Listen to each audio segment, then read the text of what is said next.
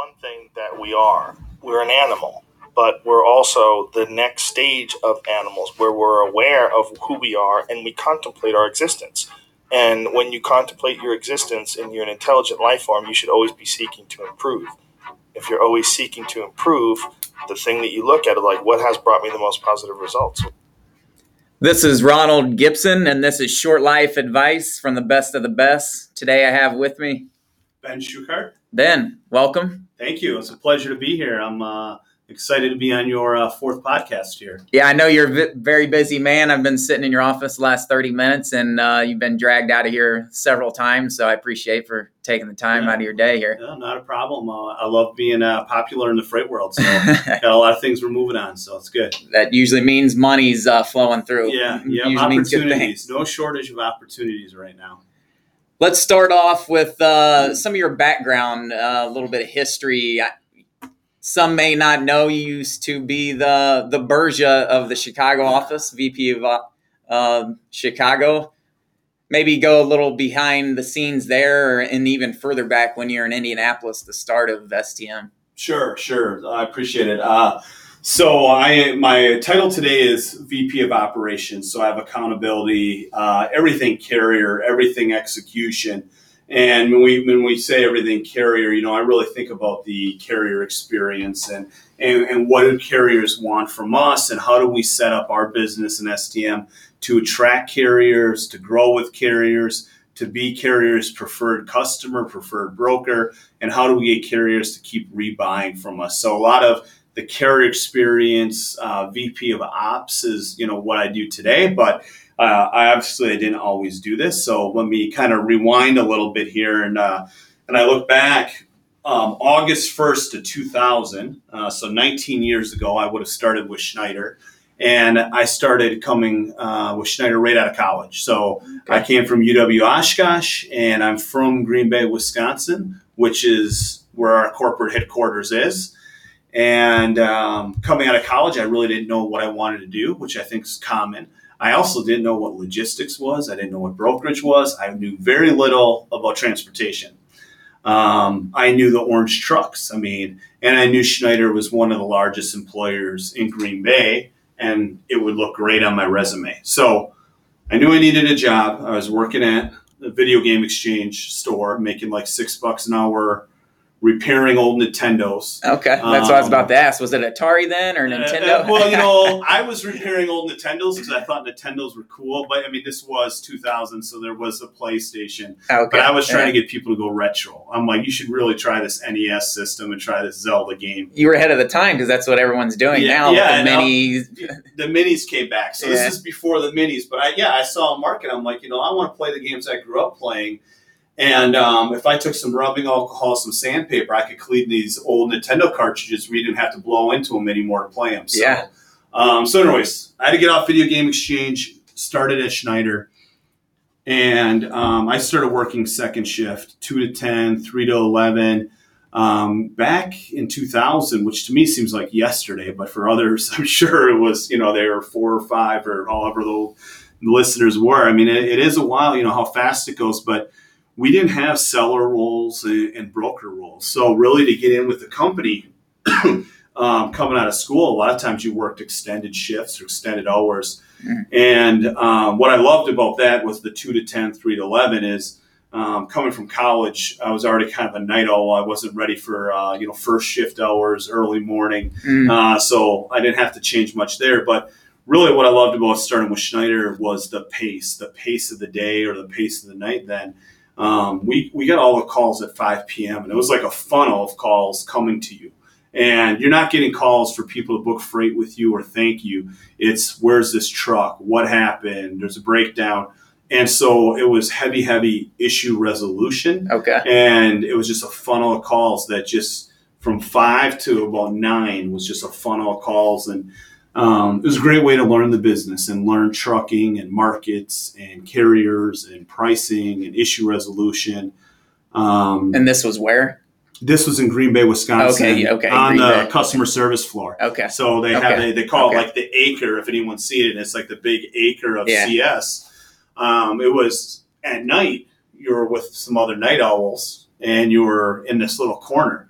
and all everyone leaves on first shift, and the calls just funnel. And and mm. I mean, the whole time you're there, there's calls in queue, just waiting for the next one. You have no it's idea incredible. what it is or what what what, but it's usually going to be an issue or a problem. Um, I can guarantee that. And that's how I got started in the business. Um, little known fun fact is Dave Dietrich, who okay. is our um, V P of Specialty Services, specifically L T L, Dell. Um, Dave actually hired me. Dave was on second okay. shift also and actually hired me. So um, if Dave's listening, I'm sure he is. Big shout out to Dave Dietrich. I didn't know that. Um, but yeah, that's who, so small world there. I did that for about three years. And okay. fast forwarding a little bit here, um, then we really had an opportunity to go to S T M. And I, I kept seeing messages from Aaron Van Zeeland, who's my leader now. And they were saying the brokerage buzz, the brokerage buzz, these emails that were coming on, uh, you know, through my email. And I'm like, what is this? What is brokerage? Who, who's this person? What was What's she doing buzz? At the time? So was she was helping start up S T M. Like we always had oh. kind of brokered overflow freight, mm-hmm. but we're more formalizing what brokerage was and making S T M and really putting a service offering. So okay. Aaron was there in the beginning um, to create what S T M is now. Okay. She's trying so, to legitimize it basically. Yeah. Taking kind of a overflow, we would sell freight to carriers, just an overflow model mm. to really how do you build it out? What's the vision? Um, sellers, brokers, offices to what it is today. And, you know, she had done a lot of homework of studying our key competitors. So she had definitely a vision and blueprint of what she wanted to do. Mm-hmm. And I had an opportunity to interview and um, got the role, and it was for a broker manager. So it's my first time leading people, and it's my first time working first shift, um, real hours. So, okay. uh, but besides that, it was, it was a good opportunity. That's where I learned the business, how I got into brokerage. That was in Green Bay still. And um, to kind of fast forward, you know, so for the last, say, sixteen years, I've been in S T M and brokerage, starting at a broker manager, um, doing uh, and then going to a sales leader and a broker director, sales director. And then, uh, like you referenced, I was the sales R V P in Chicago for some time. Um, but through that time, I went to left Green Bay, went to Indianapolis, opened a small brokerage office there at our operating center. Mm. And I had that there where two of our brokers we have today with us still, Brian Beardley, Vanessa Walker, were two of my original brokers in Indy. Wow. Um, and we were just a small office of like four people uh, covering, you know, twenty, thirty, forty loads a day. And we had accountability for um, Indiana and Western Kentucky, uh, outbound, I remember it well. And uh, it was a lot of fun, but uh, wasn't Saks covering freight with you too, or at one point? Or? Well, yeah, so Saks was covering freight too. So Justin would have been in our Baltimore office. Oh, okay. And um, Justin was the manager in Baltimore. I had Indy. Oh, okay. And so you know, a history lesson to kind of go back. At one point, we probably had thirty offices in S T M. Wow. All sma- satellite offices of four to ten people, and they were predominantly focused on carriers. Like ninety-nine percent of what everyone did was carrier side, carrier execution. Mm. And it was all overflow from Schneider. I didn't realize um, we had that many locations. Or well, that many locations and that much overflow freight to build that many locations. So anywhere there was an operating center, we probably had a brokerage office mm. located. Okay. Um, so we had offices from, you know, um, I mean, everywhere. I mean, all these small satellite offices around the country. The thought back then was, this is the early two thousands, is you're close to the carriers to help you build the relationships. Well, so when I moved to Indy from Green Bay, I moved there um, for a career opportunity. I, I wanted to, I had never really even been to Indy. What year was that? Uh, this is like around two thousand five-ish. Okay. And I had never been to Indianapolis. I had no family there, no friends, but I said, there's freight there. Um, Indy's a big market. It's close to Chicago, close to these other spots, kind of the center. Mm-hmm. And so when we were opening other offices, there's a few others on the map um, that I could have picked. But I really wanted Indy because I thought there'd be a best opportunity uh, for freight.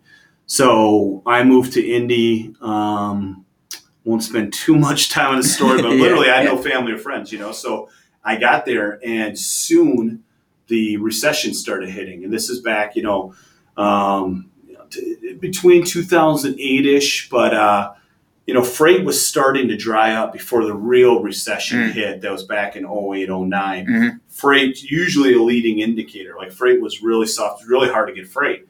So what happened is Schneider didn't have enough freight for their own drivers. So we were brokering overflow freight. So around that time, I was in an office, no family, no friends. Now I have no freight. Mm-hmm. Um, was not fun. Mm-hmm. So that's when we decided uh, we were going to build the Chicago office, the inside sales. We needed our own sales force that was focused on brokerage, focused on S T M, and always getting freight for third-party carriers. So now Schneider could be one of our carriers, but we need enough freight of our own freight that we can always feed the carriers so that the carriers are there for us. And so when the opportunity came to, I actually left Indy and moved to Chicago, and I moved to the sales side from a broker manager to a sales manager to help secure freight mm-hmm. uh, for S T M. And then I was there for a decade, so ten years in Chicago, and then moved back here in twenty fourteen.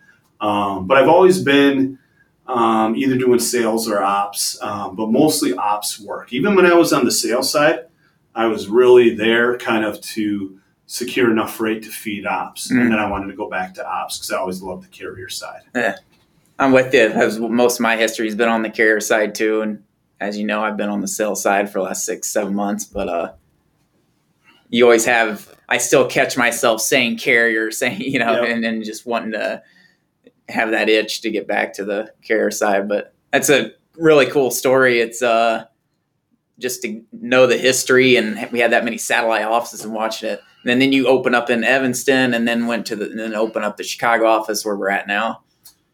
Correct. Yeah. So yeah, we were, I was in Evanston, and so I was in, when I was in Indy, I literally got a condo there on a Saturday. I had a realtor help me. I was yeah. all excited. I never bought a property. I moved from Green Bay. I'm like, man, I bought a condo.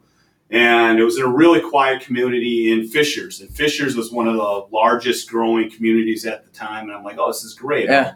I'll, I'll do this short term. And these condos were selling like really fast. When they go on the market, they'd sell. Mm-hmm. Well, so I bought the condo, thought this would be easy to get rid of. Well, when I moved to Chicago, I could not sell the condo because the housing boom was hitting, yep. the recession.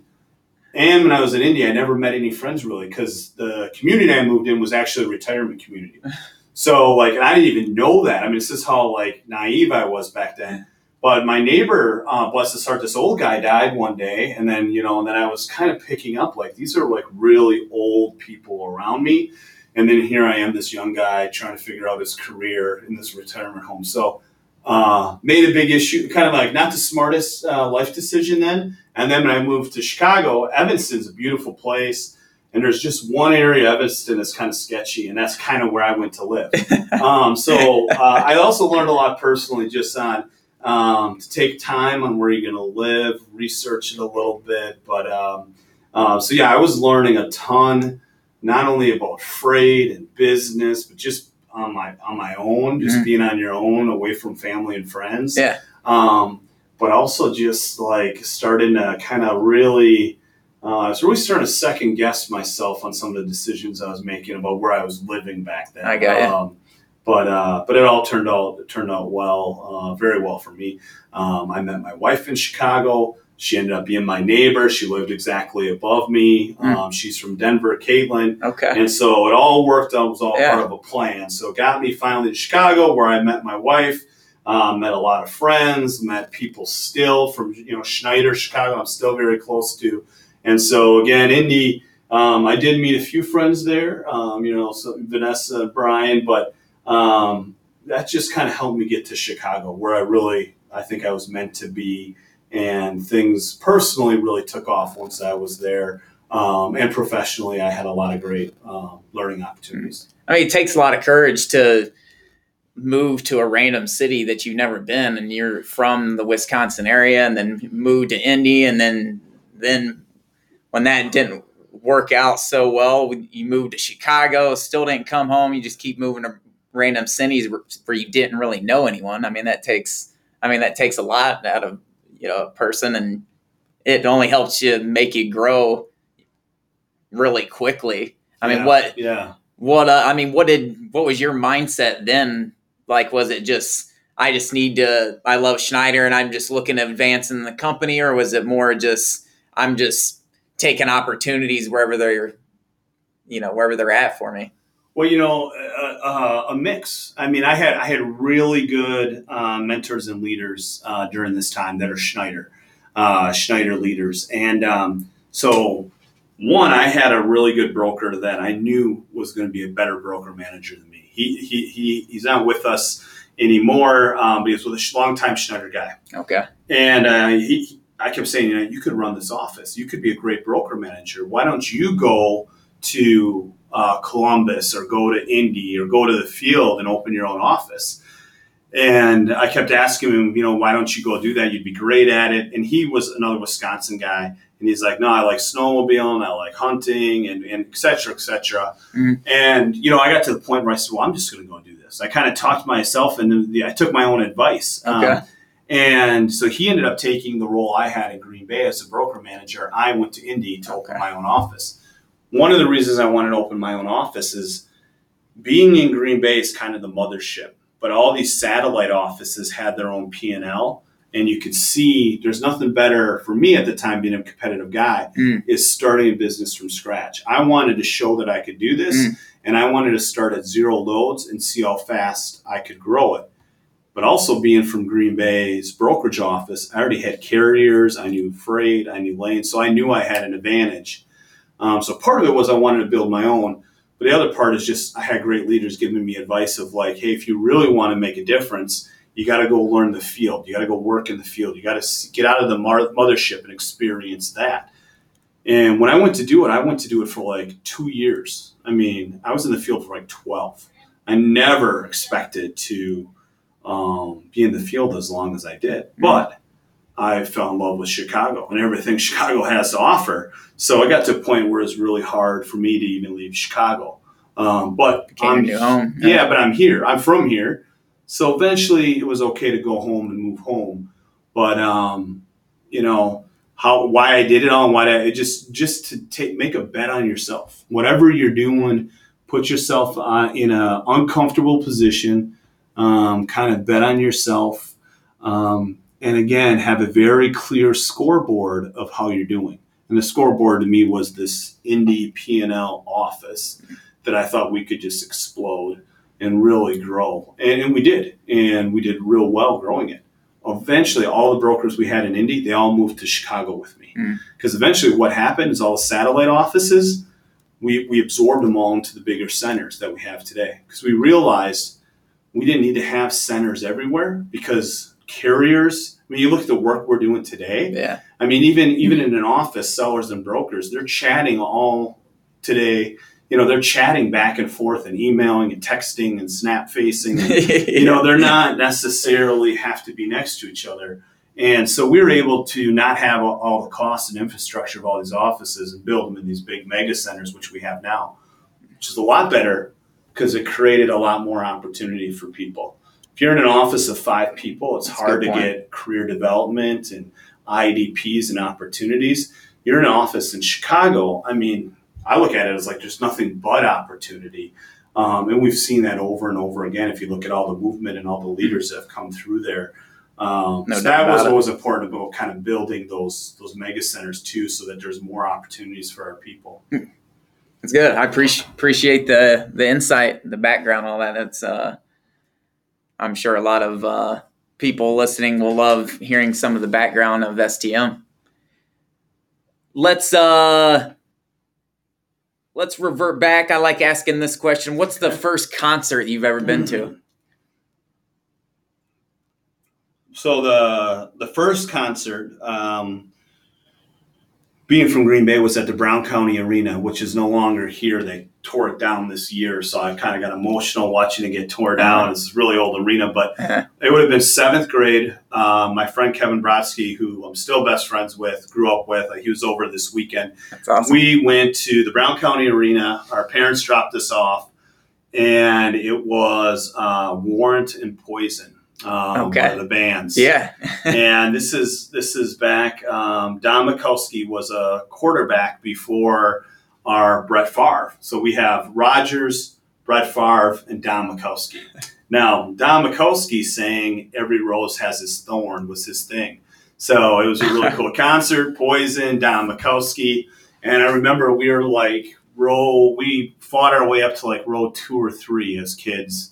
Um, never been to a concert. I, who knows what was going on around us at a Warrant uh, Poison concert. Yeah. I can almost still picture the black T-shirt I had, um, and it was just covered in sweat, and remembering my rat tail and just, uh, um, yeah, just uh, seventh grade, myself in seventh grade at this concert with all, you know, older people, adults. But so that was the first concert um, experience. I would say, you know, over the years, I, I probably lost my taste for Warren and, and Poison. I haven't seen them again uh, in concert, but uh, uh, I still love going to shows. That was one of my favorite things about going to Chicago is all the live music. Yeah, I agree, um, I agree more. Yeah, got to see tons of live music.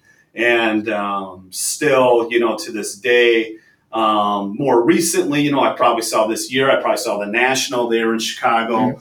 Mm. Um, I went and saw them. That was probably my last concert. And then um, at Summerfest this year, um, Avid Brothers, Willie Nelson, mm. um, a few others were there that I got to see. So I still go to the concerts, um, just minus uh, the rat tail and uh, um, the um, experience uh, that I had back in seventh grade. That's great. Po- Poison and Warrant. I uh, I still jam to some Poison. Yeah. Uh, well, well, if you ever get a chance, what I would recommend is Warrant, Uncle Tom's Cabin.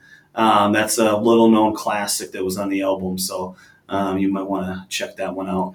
I've probably heard it, actually. My, my parents listen to a lot of classic rock, so I still jam out to classic rock, and uh, I'm known for my tunes in the office. So, well, get Uncle Tom's Cabin going, because okay. I think that can, that can get people fired up. So. Sounds good. Let's see here. What is a what's a book that you've given most of as a gift, or that's maybe made a lot of impact in your life, or made you change like some habits, or? Um.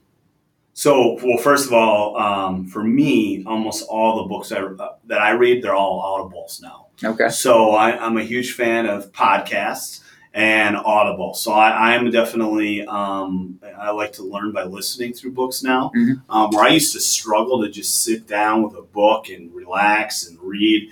Now I love uh, listening. So I'm a big fan of Audible and a big fan of like, especially taking a walk and listening, um, mm-hmm. mowing the lawn. I've, I've, a, I've a, if I can mow the lawn and listen, or do mindless yard work, there's nothing better. Yeah. Driving, um, how much I can get done. So one, I'm a big fan of Audibles. And since I went on there, um, I discovered a whole different, um, way of learning and, mm. and really, uh, kind of upped my book game, because right where I used to struggle, especially as a student, now it's just a lot easier. But, uh, books I would recommend or I really in, in enjoyed um, over the last couple of years, I'd say a really popular one, and a popular one here at Schneider with some of the leaders we've shared, has been Shoe Dog. Mm-hmm. So the story of Phil Knight mm-hmm. um, and Nike. I've just read it pretty recently. Great book. So amazing, right? Yeah. I mean, um, if you're a runner, it's got something for you. Yeah. Entrepreneurial. Um, talking about a guy that took risks. Mm-hmm. Um, you know, people like to use the word the grind or grit. I mean, this guy... I mean, to what he built from where he started was really, really impressive. So I would say, you know, Shoe Dog, the most recent book I read, I just finished the autobiography of Steve Jobs. So it was all about Jobs mm-hmm. and the Apple story. And uh, um, that was a longer listen. You know, I think it was in the twenty plus yeah, it's hours. A big book, it, was, for sure. it, was, it was a big book. It was a big listen for me. Um, but I listened to that on my way out to Colorado. Um, I was on vacation, and I got to plow through it on the drive because I drove out there. So, uh, you know, you got like fifteen hour drive there. So I got to listen to a lot of it. And then when I was in the mountains, um, and uh, I really enjoyed that one, enjoyed the story, um, the story of Apple, just Steve Jobs, like just his um, incredible focus on building that business. Um, was really good. And then, and then more on the, the fiction, I, I've listened to a lot of Stephen King, which okay. um, was just random because I was listening to Audibles and I needed something different. And uh, so I can kind of go from nonfiction, fiction. Usually, like if I'm, I'm listening to business or self kind of help, things that help me get better in my craft, mm. I listen to those. But after a couple of those, I, I kind of they kind of burn me out, and then I go listen to like a Stephen King book, and um, you know. They can be really weird books. Supernatural, The Gunslinger, all kinds of weird stuff. Yeah. And I'll listen to one of those and be like, all right, I'm going to go back to, uh, you know, a book on motivation or something. But uh, um, I'm a big fan of podcasts and the Audibles. I like it. It just it helps you when you're driving. Like when I'm working out, sometimes I'll listen to podcasts or, or throw a book on Audible. But I'm the same way. I try to throw in a uh, fiction book every now and then. I'm similar to you. I always want to try to be learning as much as possible, but I force myself to throw in a fiction book here and there yeah. just because there's only so much. You can just burn yourself out and you jam all these business podcasts and, and books and to try to, you seem to like biographies. Um, you, you talk about the Jobs and then the Shoe Dog. Yeah. Um, what do you like about biographies? You, you is well, it just...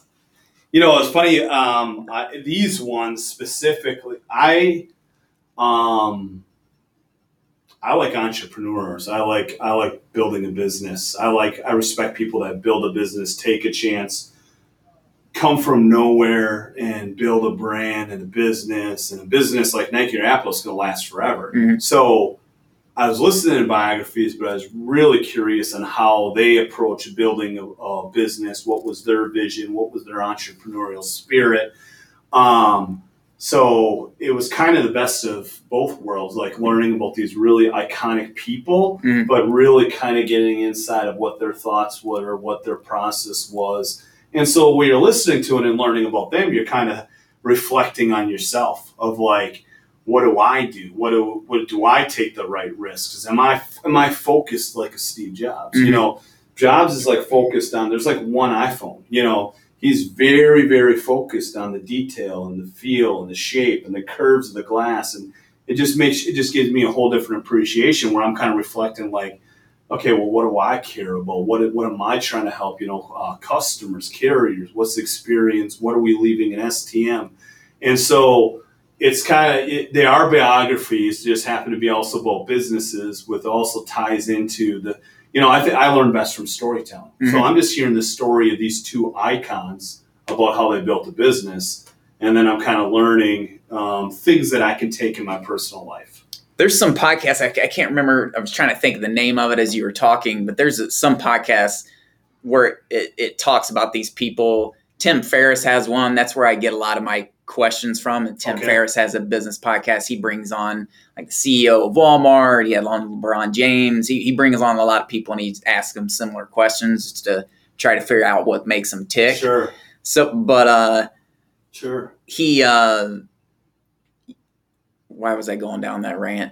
Well, you're, you're, I mean, similar, um, you know, whether it's a good podcast that's highlighting oh, someone yeah. in the business world that yeah. you can learn from and yeah. you're kind of like, what's their, you know, like uh, Freakonomics I listened to. And every now and then they had like a C E O series and they had different C E Os from major brands on there. Mm-hmm. And they're like, um, you know, how'd you become C E O? What's your background? What inspired you? You know, similar questions. Yeah.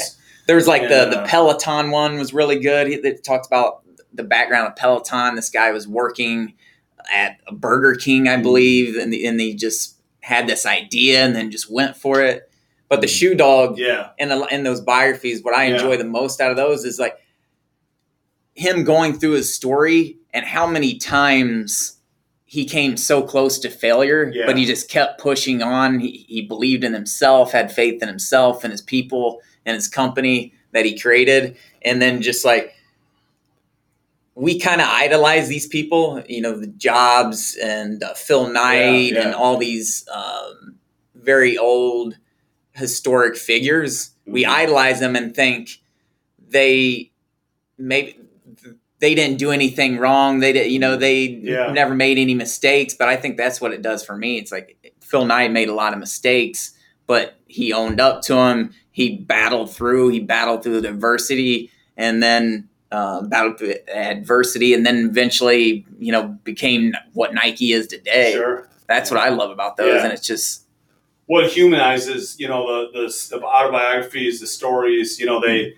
it humanizes these people, because at the end of the day, there's people. Man. There's people like yeah. you and I, and they just happen to be people that have done incredible things with their life, but they've had a ton of trials and tribulations that yep. no one talks about. You got to start um, somewhere. And yeah, and that, that's the most interesting, is because everyone can relate to um, some trial or tribulation they have. So, um, but you know, it's funny. I never, I never thought of, I like autobiographies, and, uh, and I don't, and I, and I, I do like them, I guess. And I say that, but I also worry that the algorithms of my Audible are kind of oh. dictating what I read, because Um, I like Stephen King, and now I'm getting all these weird science fiction things pushed to me about like Mars and space and um, like, you know, like uh, teenage sci-fi stuff. Okay. And I'm like, no, I, I haven't got them, but I'm like looking at it and I'm reading it. I'm like, well, this might be interesting, you know, yeah. kind of like, um, but the algorithms is funny, because I was just thinking like, well, what's the next book I have queued up?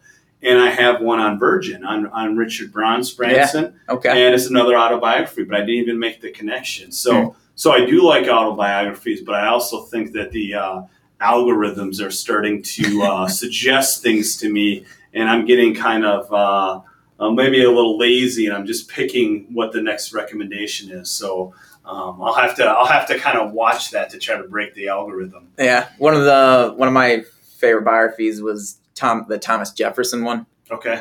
I wasn't even, even big into history back in the day, and just as I've gotten older, I've found myself respecting history a little bit more, and uh, just wanting to understand it and where we came from, and uh, just understanding Thomas Jefferson, one of the best minds. And it was a really good biography, and just going through some of the things we just talked about, the trials sure. and tribulations that he went through, and how yeah. he battled through, and how close he was to not even becoming president, and some of the things that people believe that he did that were, that they didn't agree with, and why he did, you know, just learning the insights of some of the greatest minds is, yeah. is pretty cool to me, I think.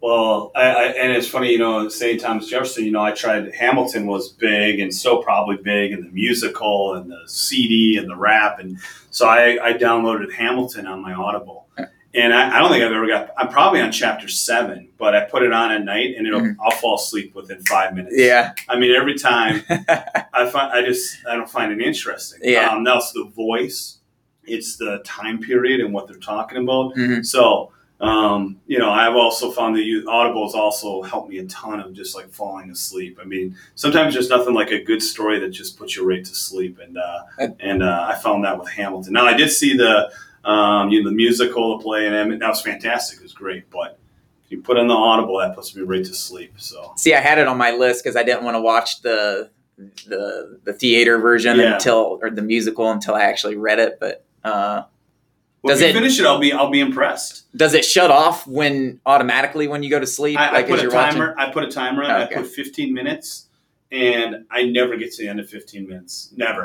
I mean, that's perfect. I mean, if you uh, fall, fall asleep, asleep in fifteen I, minutes, I mean, that's good. Yeah, it's great. And if I don't have it, I'll I'll be up, you know, thinking about stuff, having a hard time, you know, shut winding down. I put that in, and boom, with it, I'll never get it past the fifteen minute timer. So that would be one of my tips too. If you're having a hard time sleeping, uh, find a find a boring book and put it on with a soothing voice. Okay, that'll put you right to sleep. There, so. Tips for sleeping too. Yeah, there you People go. Didn't know there they were going to get that on this one. Yeah. How um, do you have like a favorite failure of yours in your career? I know you kind of went through a lot of your career, and um, I know you've probably battle some of your own trials and tribulations. Sure, sure. Is there, was there a failure that resonated with you that you, that was like a favorite you thought was the end of the world then, and then but it turns out it was uh, made you who you are today?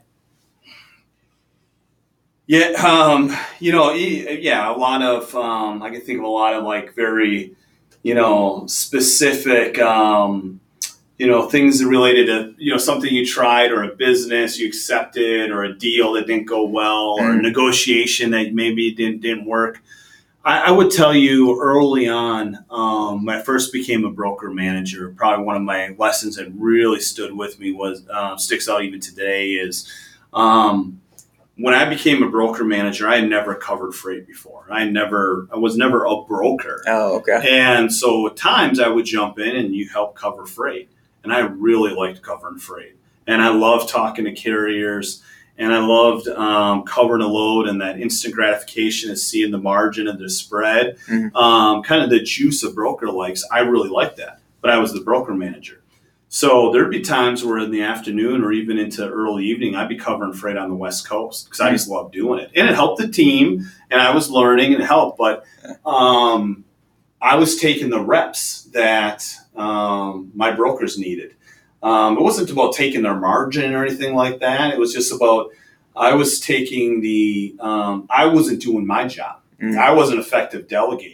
So usually when I'm covering freight, it's because um, someone's not covering it and we need help. We have to service the customers. But at the time, I had a leader that said, I need you to do X, Y, and Z, and you're not getting it done, but I see you covering freight. That's someone else's accountability, and I need you to do X, Y, and Z. Well, I really struggled with that because I was just covering freight and helping the team and servicing customers. But I was really taking the development opportunities um, from some of my people and the accountabilities they needed to have. Mm-hmm. And uh, I just didn't see it back then. And it took a while of me failing in my role and what I was supposed to do and what my leader was delegating to me because she needed help so that she could do things for her leader. The whole delegation piece is like, it's it's no, it's no joke. It's mm-hmm. hard for people at times. But it, sometimes you're taking other people's uh, development opportunities. And I was doing that, but not even seeing it until mm. I was struggling in my role. So there's a performance improvement plan that has my name on it that is rolled out to me. And now I'm on a performance improvement plan because I'm not getting what I got done because mm. I'm on D A T covering freight out of California. So that sticks out with me because now I'm kind of um, – Uh, I'm very aware of what I need to get done and what I'm, what's not my responsibility, and also making sure that uh, I'm giving my people the opportunity to grow and learn and take additional tasks so we can all keep moving up the value chain together. Mm-hmm. Um, but that, that would stick with me because um, being on a performance plan, and not because your performance is good, wasn't fun, mm-hmm. but it was really what I needed to kind of outline, here's the issue, here's your plan, here's what you need to do. Uh, do you agree upon it? And I would say I agreed upon it, but I did not see it um, at the time um, because I thought I was helping the team. But sometimes you think you're helping, but you're really in the way, or you're taking the opportunities for others to learn. And I, you know, I think that that was a good yeah. example where where I was in my own way, I guess you could say. Did once they explained it to you, or your leader explained it to you, did you see the light instantly? It's like, oh, I was doing this, and that isn't an effective way to coach my uh, you know, associates or get them to learn yeah. the best way, or oh. is it something you it took a second? Well, I would say I didn't see it at first when I was told verbally. Yeah. But when it was written in a plan that, that's a okay. performance improvement plan, and it was well documented, I saw it right away and I got the message. okay. Um, so, you know, and I think that was the point of it, is sometimes we're talking past each other, or we're not really getting the message of how important this is. And I wasn't getting the message of how important this was. So now we have it in writing, which just was, hey, our, it's hard. Sometimes when you read something, you're not talking past each other anymore. You're like, okay, this is very clear. Mm-hmm. So it just took a written plan for me to get on back on track. And it was exactly what it was, a per performance improvement plan. That doesn't always have to be a bad thing. In this case, it was, I wasn't hearing it. Here's the plan. Here's what you need to do. And then it was very, it was very clear to me. I think that's a, a very common, I know, especially for me early on in my leadership, uh, uh, the start of my leadership days, that is a very common thing for leaders to understand about delegation, delegating tasks to your associates and letting them learn along with you rather than step in and take over because you're afraid someone else is going to mess it up. You're the more experienced one. You get in there and you know if you did it, it would, you, it would be perfect. You know, I'm making air yeah. quotes. Yeah. Um.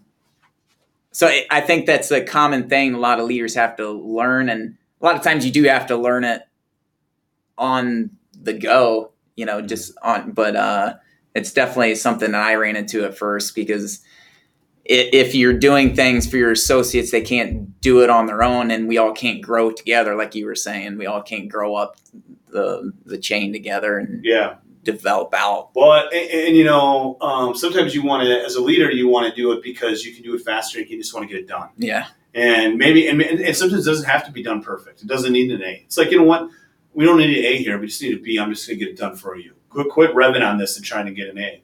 But what helped me is to think about, I'm taking their opportunity to learn every time I do that. Mm-hmm. So even though I could do it faster, quicker, maybe better, not always better, I'm taking their opportunity to learn. And in the long run, I'm here as a coach. I'm hired as a coach. So I can't be in the game taking the shots. Yeah. It took me a while to figure that out. Mm-hmm. Yeah, that's a def- that's a tough one to learn early on, for sure. You, uh, since I've known you, Ben, you've had like some of the best work ethic I've seen. Where does that come from? What does it come from? Your parents, the way you're raised, or is that something you learned along the way? Like, what, where does that come from? Um, you know, well, one, I, I love what I do. I love the business. So, um, and there's just a ton of opportunity to get after. So sometimes when you're up, like, you know, we're here right now talking, you know, things just don't even seem like work. You're just, you know, it's part of it. But, um, you know, the other thing too is, is, um, you know, I'm human like everyone else. I want to do a good job. And I know I've got, um, you know, I'm always work, you know, it, it, everyone's got this, something that gives them an edge. Um, and what I, I'm looking at, what the competition's doing, what we need to do. I see a ton of opportunity. I think we're doing great, but I always want to stay ahead of the next guy or compete with the next company. Mm-hmm. And so I'm always trying to get the, the next edge. And I think that helps my work ethic, but I'm also paranoid. I'm paranoid to fail. I don't want to fail. Um, I don't want to not be successful. I don't want to um, get those last couple things done, that last deal, that last response, the last project. Um, so there's a part of me that's, um, in the back of my mind is, is this like the fear of failure kind of keeps me mm. motivated. And, uh, and I, I think that's just being vulnerable and creating, sometimes even creating things that aren't there for me to give me an edge or give me an extra motivation. It's just stuff I do. Mm. Um, um, you know, I don't want to get cut off the team. I don't want to, I don't want to miss the next opportunity, you know, so I'm, that's stuff that kind of motivates me and, and, um, kind of competing against yourself to get better is um, a big part of it, a big mm. part of what I, what I would do. Um, and so, yeah. And, but you know, I've, I think I've worked all my life. I had paper routes when I was a kid. I sold baseball cards. I, I, I bought baseball cards. I didn't even really like baseball cards. I just knew I could sell them. I buy them at one card shop. I go to the flea market down the road and they'd always pay me more. Wow. And then I could get money there and I could go buy lunch. So, you know, I had a paper route not because I like delivering papers. I mean, a lot of times I missed houses. I didn't even, I had this poor service, but I, I wanted money. I wanted money to have lunch or, or whatever it is, or a pair of Nikes. And my mom didn't have the resources to give me those things. So, you know, uh, whether it was a paper route or, or uh, day trading, baseball cards as a kid. And then eventually, you know, when you're old enough, you know, washing dishes, working at restaurants, whatever it was, just always kind of been a part of, uh, of growing up. Um, um, but buying and selling has always been a part of what I've done, whether it was comic books, baseball cards as a kid. Hmm. And again, it wasn't, um, I mean, I don't even have any of them anymore because I sold them all. I upgraded them all, eventually started getting Nikes and things that, you know, I couldn't resell. So yeah, baseball cards aren't really reselling like they told us they would either. Mm-hmm. That uh, I um, I value like leading by example and a commitment to excellence, and that seems mm-hmm. kind of like the things you're talking about. And it's uh, it really does rub off on other people, and I've seen it rub off on other people, the way you lead and the way the associates under you see that and respond well to it. And I think that's uh, what's made you so successful and the people that follow you so successful through all your days through, you know, Schneider. So no, I appreciate it. I w- had tremendous, and I still do have tremendous mentors and leaders that invested a ton in me. Um, again, I started second shift customer service.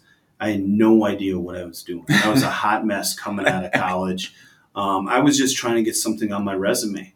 I mean, that was my future. That was my vision. That's as far as I could see out. Yeah. And I had great leaders um, throughout my time in Schneider that invested in me and helped me really um, kind of see a path and see a career and see a future in this. And, and um, you know, I never forget that. And now I think I'm fortunate in a position to replay it and do um, do the same thing. So everything I'm trying to do is do what was, you know, someone did for me. And it's all about our people. And yeah. I love growing S T M and I love growing our broker business. But I will, what I love the best about it is all the opportunities it's created. Because mm-hmm. I remember when it was really small. I remember in Chicago on One North Dearborn where it was a little corner of the whole office. Mm-hmm. And the whole office was empty. And wow. I remember that. And now I, I walk in there and I'm like, it's it's overwhelming. I mean, look at this we energy. Can't fit everybody town. In there. Yeah, you have a space issue. Yeah. Um, back then, I mean, we had a whole side of the office that was – there weren't even cubes. It was wide open for putting greens and all kinds of stuff. So, you know, um, just seeing the growth and seeing the opportunities for the people and kind of replaying forward. And, and, and you know, I, was, I got a lot of great leaders that invested in me early on, and, and hopefully I, I'm helping it still. And But I've still got a lot of great leaders I learned from today. And that's what I love about Schneider. It is that kind of Um, those personal investments, relationships. It really is all about the people. Mm-hmm. Um, and, and I like the business. I like brokerage. I think it's fun. I think it's a great business to be in, but it's an it's an awesome business to be in. You have really good people and you're kind of learning constantly together. Mm-hmm. Do you have a, uh, do you have an unusual habit or, or like an absurd thing that you love? What's something that most people don't know about you or anything? that's a tough, that's a tough one. I mean, um, you know, I, I mean, I, I got two babies. I spend a lot of time with my girls. Wesley's five, Sonny's three. So I spend a lot of time with my girls. Um, I don't think that's an unusual habit. I think that's pretty common as a new father. Um, I, I don't know if I have a lot of unusual habits. Um, I, I, I like a lot of people. I play uh, fantasy sports. I think those are weird habits. I hate fantasy football, yeah. um, but I can't quit it. I've been in the same league with the same guys. I do it every. It's the stupidest thing I do in life is fantasy football. I also do fantasy baseball too. It's so dumb, but I love it, and I love the numbers, especially in baseball. I love numbers, stats, players, mm-hmm. and I churn and burn people. I'll draft a team, and by the end of the year, I hope I've cut and dropped everyone. And I've made five hundred transactions in fantasy baseball and just bothers everyone in the league for some reason. But yeah. uh, um, so I, I actually I think that's common that people um, play fantasy sports, but I think that's a weird habit. And I think it's the dumbest thing I spend time in mind share too. Yeah. And if anyone can help me quit doing that, I appreciate it because that is by far the stupidest thing I do. And especially when I talk to my wife about it. Yeah. Oh, she has no interest in what trade just happened or who did what. Um, um, so like many, I play fantasy sports, but that is the dumbest thing I do. And I think it's a weird and unusual habit. It's just being, it's just very popular now. Yeah, for sure. Just because it's popular doesn't mean it's not unusual. It is the biggest waste of mind share I have, um, by far is laboring over how I'm going to set my lineup for the week. I, I can't even, So I know we have a draft at the end of the month and I get to see everyone and I want to see all my buddies, but I'm already dreading like the conversations on players and strategies. And uh, so you mentioned your children. Uh, you just had uh, two children within the last five years. Yep. How has how have they made an effect on your life and career at Schneider? Is, you know, has it changed some things up for you? Did it, you know, did you make any... Oh, perspective, just mm. perspective of what matters. Um, slow, th- slow things down, enjoy um, certain moments. Mm. Um, you know, I mean, you have kids, it, it seems like the clock goes real fast as you're watching them grow, develop and mm. learn. And it just goes fast, it seems. And, um, and maybe, you know, for me, Um, maybe it didn't seem so fast, or maybe I was so caught up in my own life and my own things I was doing. And now you're watching life through someone else. So mm. I think perspective and, um, for me, um, knowing what's important now of like what I want to be, what I choose to be, where I want to be. So I'll bring my girls to school, um, three times a week or a couple times a week. Mm. And that will put my morning behind. And no, normally they all like, I get all stressed out. Now I'm getting to work eight thirty freight freight business is starting at six. Yeah. I'm like two and a half hours behind what I want to be doing. But it's okay because getting that opportunity to spend time with my girls, bring them to school, drop them off, see them in their element. Um, it's what's important. Mm-hmm. It's, it's why I do what I do for work, so I can have more time with them. And, and so I think perspective, among many other things, but um, just a different perspective um, and a different motivation for what's important mm. uh, for me and for my family, and what and how I want to raise them, and what's what certain things I do to make sure they're set up a certain way. Um, it's important. I love that. I'm going to be having kids here in the next year or two. So uh, it's on the, I always like to ask that question and just trying to give a, it's a great answer. I like it. Yeah. Well, it, you know, and it's different for everyone. So I don't even give advice to people like, you know, I mean, they're going to have, get married or they're going to have kids. It's like, it's kind of different for everyone. I, I thought I was going to have four boys. I, I'm just an idiot. I'm like, oh, I'm going to have like four boys. And, and, you know, so we didn't find out the sex. So we had Wesley, and I thought it was a boy for sure. So I thought it was Jack Edward Schuchart for sure. Yeah. Uh, you know, I have dreams, visions. I'm going to have a boy, of course. Well, I had a little girl, Wesley. So that was good for me. Yeah. Um, just because it kind of taught me like, I mean, what do you think? I don't control this stuff. So the yeah. second baby, Sonny, Francis, I thought for sure we're having a boy. And so the doctor's like, hey, who is it? Who is it? And I'm like, I had to look at my wife. I'm like, what's the girl's name again?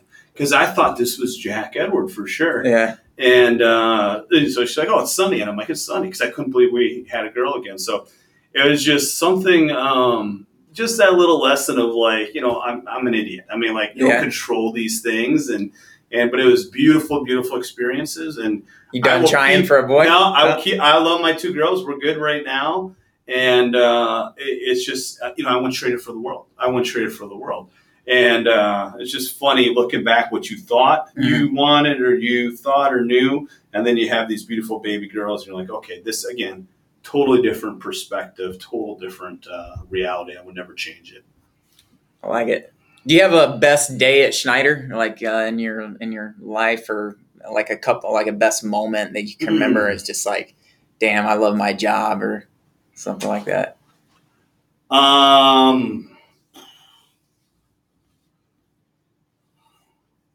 could be recent, could be. Well, you know, I mean, I do. I mean, there, you know, I mean, just a lot of them are just. Um, You know, nice personal like celebrations we've had, like times where we have um, a senior broker, senior seller, platinum, you know, mm. seller broker dinners or recognitions um, where people get dressed up. We go celebrate achievements. I really like those events. I really like what those are about. Um, I would say probably during a time in Chicago. Um, You know, where we had some really tough days financially, where it was really hard to get freight. We weren't making money um, to kind of see where it is now and just what a machine it is. Um, you know, that's very gratifying just to see and see the leaders that are running it and how far it's come. Because, you know, what we were working on, you know, five years ago compared to what it is now, just how far we've gone, gone is uh, so I don't know if there's like a personal um, like one moment that stands out, but there's a lot of Um, it little moments along the journey of kind of how we've grown this that, you know, I look back kind of fondly. That's good. We're going to end, end it off with this one. Yep. Um, if you're talking to a new Schneider associate, just started, eager, what's some advice you'd give them?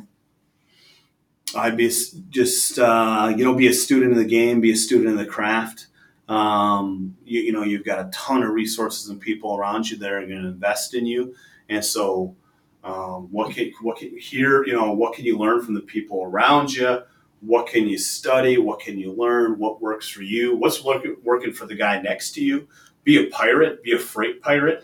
So whether you're a seller or a broker, you hear or see something that's working for someone else, be a pirate, go steal it, adapt it.